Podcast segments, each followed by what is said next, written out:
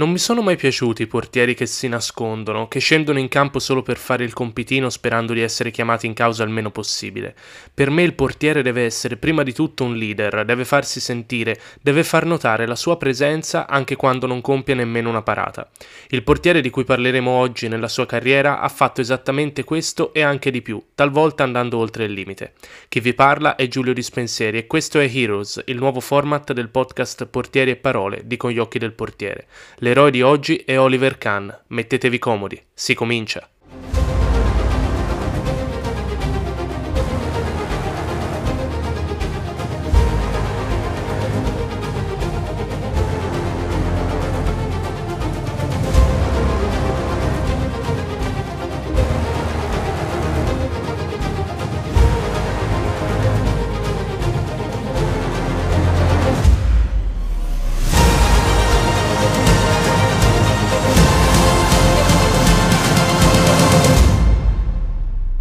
La carriera di Oliver Kahn comincia nel Karlsruhe, squadra tedesca in cui aveva militato anche il padre Rolf.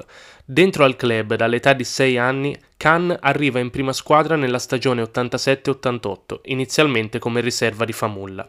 Il 27 novembre 1987 esordisce da titolare contro il Colonia, ma è solo nel 1990 che diventa a tutti gli effetti il primo portiere della squadra. Ben presto tifosi e addetti ai lavori si accorgono delle straordinarie capacità tecniche del ragazzo, ma anche delle sue grandi doti da leader nonostante la giovane età. Khan non perde più il posto da titolare e nella stagione 93-94 trascina il Karlsruhe fino alla semifinale di Coppa UEFA. Da sempre attento ai talenti tedeschi, il Bayern Monaco non si lascia scappare la possibilità di accaparrarsi Khan. 4,6 milioni di marchi bastano per portare il portiere in Baviera, dove diviene presto titolare nonostante un infortunio al crociato che lo costringe ai box per sei mesi. L'esplosione di Cannes arriva nel 1999, insieme al primo trofeo della sua carriera, la Coppa UEFA vinta battendo in finale il Bordeaux. Nella stagione successiva vince il primo campionato e la Coppa di Lega tedesca, oltre a essere riconosciuto come miglior portiere tedesco dell'anno. Oliver Kahn, però, nel corso della sua carriera conosce anche tante delusioni. La prima, una delle più cocenti, arriva nella finale di Champions 1999. Qui il Bayern, avanti 1-0 fino ai minuti di recupero, si fa rimontare dal Manchester United, che ribalta tutto e si aggiudica la coppa dalle grandi orecchie ma come spesso succede, il calcio dà a Cannes una seconda possibilità. Due anni dopo, infatti, il Bayern torna in finale di Champions, stavolta davanti agli spagnoli del Valencia. La partita finisce 1-1 e c'è bisogno dei calci di rigore per consegnare il trofeo. Qui Khan è strepitoso e comincia a mostrare al mondo la sua straordinaria predisposizione a parare i tiri dal dischetto.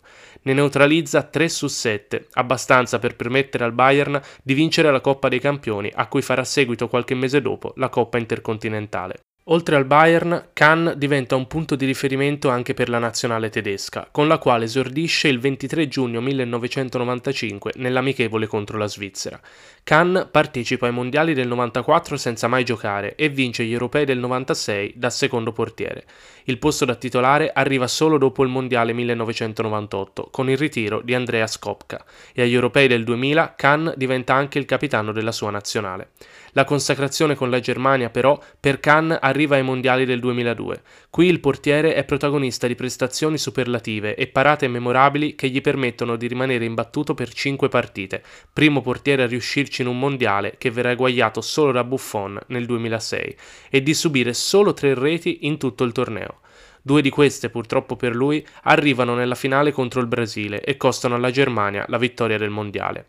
In particolare, sul primo gol verde oro Khan commette un errore pacchiano, facendosi scappare dalle mani la conclusione centrale di Rivaldo e permettendo il tap-in facile facile di Ronaldo. Di quel gol Khan dirà è stato l'unico errore che ho commesso in sette partite e Ronaldo, purtroppo per me, non ha avuto pietà. Khan viene comunque premiato come miglior giocatore del mondiale, visto che se la Germania è arrivata in finale, il merito è in gran parte suo. Negli anni successivi Kahn continua ad essere il titolare della Germania fino al 2006, quando il nuovo CT Klinsmann decide di alternarlo con Jens Lehmann. Al Mondiale 2006 il titolare è proprio quest'ultimo, con Kahn che si accontenta di fare la riserva e di giocare la finale terzo-quarto posto contro il Portogallo. Qui Kahn confeziona un'ottima prestazione, contribuendo alla vittoria per 3-1 dei tedeschi. Al termine di questa partita, che porta in dote alla Germania la medaglia di bronzo nel Mondiale casalingo, Kahn annuncia l'addio alla nazionale. Tornando al Bayern Monaco, nonostante l'esploit nel Mondiale 2002, Khan vive un momento di profonda crisi, culminato nella partita di Champions contro il Real Madrid, quando subisce un gol da Roberto Carlos che costa l'eliminazione al Bayern. La stampa tedesca si accanisce contro il portiere, che però risponde sul campo continuando a difendere i pali della squadra. La carriera di Khan però si avvia verso il tramonto e già nel 2007 comincia l'alternanza con Michael Rensing. Il 17 maggio 2008, all'età di 38 anni, gioca la sua 535 partita in Bundesliga, diventando il portiere con il maggior numero di presenze nella storia del campionato tedesco. Con il Meisterschale vinto nella stagione 2007-2008, Kahn chiude definitivamente la sua carriera. Il 2 settembre 2008 gioca la sua ultima partita, una simbolica amichevole contro la nazionale tedesca all'Allianz Arena di Monaco. Per l'occasione, piccola curiosità, Kahn indossa una maglia con su scritti nomi di 5.500 fans che hanno pagato per questa iniziativa una cifra di 149 euro, incasso che poi viene devoluto in beneficenza.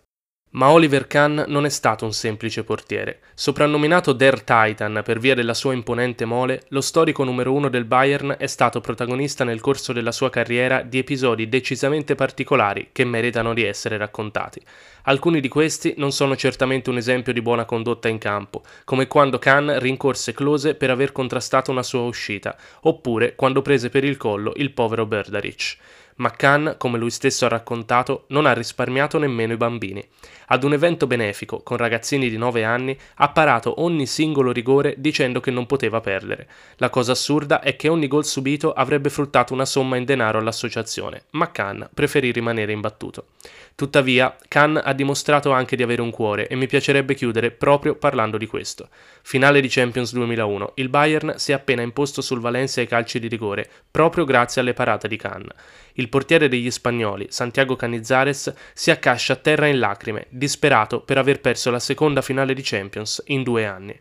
Khan allora, prima ancora di festeggiare con i suoi, va da Canizares e si abbassa per provare a consolarlo e a tranquillizzarlo, assicurandogli che non è colpa sua, dato che ha parato due rigori, uno nei tempi regolamentari e uno nella lotteria finale, se il Valencia ha perso quella coppa. Oliver Kahn è stato un portiere decisamente eccentrico e fuori dagli schemi, l'emblema di quella nomea di pazzi che gli estremi difensori si portano dietro da sempre. Otto campionati tedeschi, una Champions League e una Coppa UEFA sono solo alcuni dei numerosi trofei che ha vinto in carriera, oltre a essere stato nominato per tre volte miglior portiere dell'anno dalla IFFHS. Una vera leggenda del ruolo e del calcio tedesco, che troppo spesso viene dimenticata quando si parla dei migliori portieri di tutti i tempi. Per noi invece, senza alcun alcun dubbio, Oliver Kahn merita di far parte dei nostri eroi.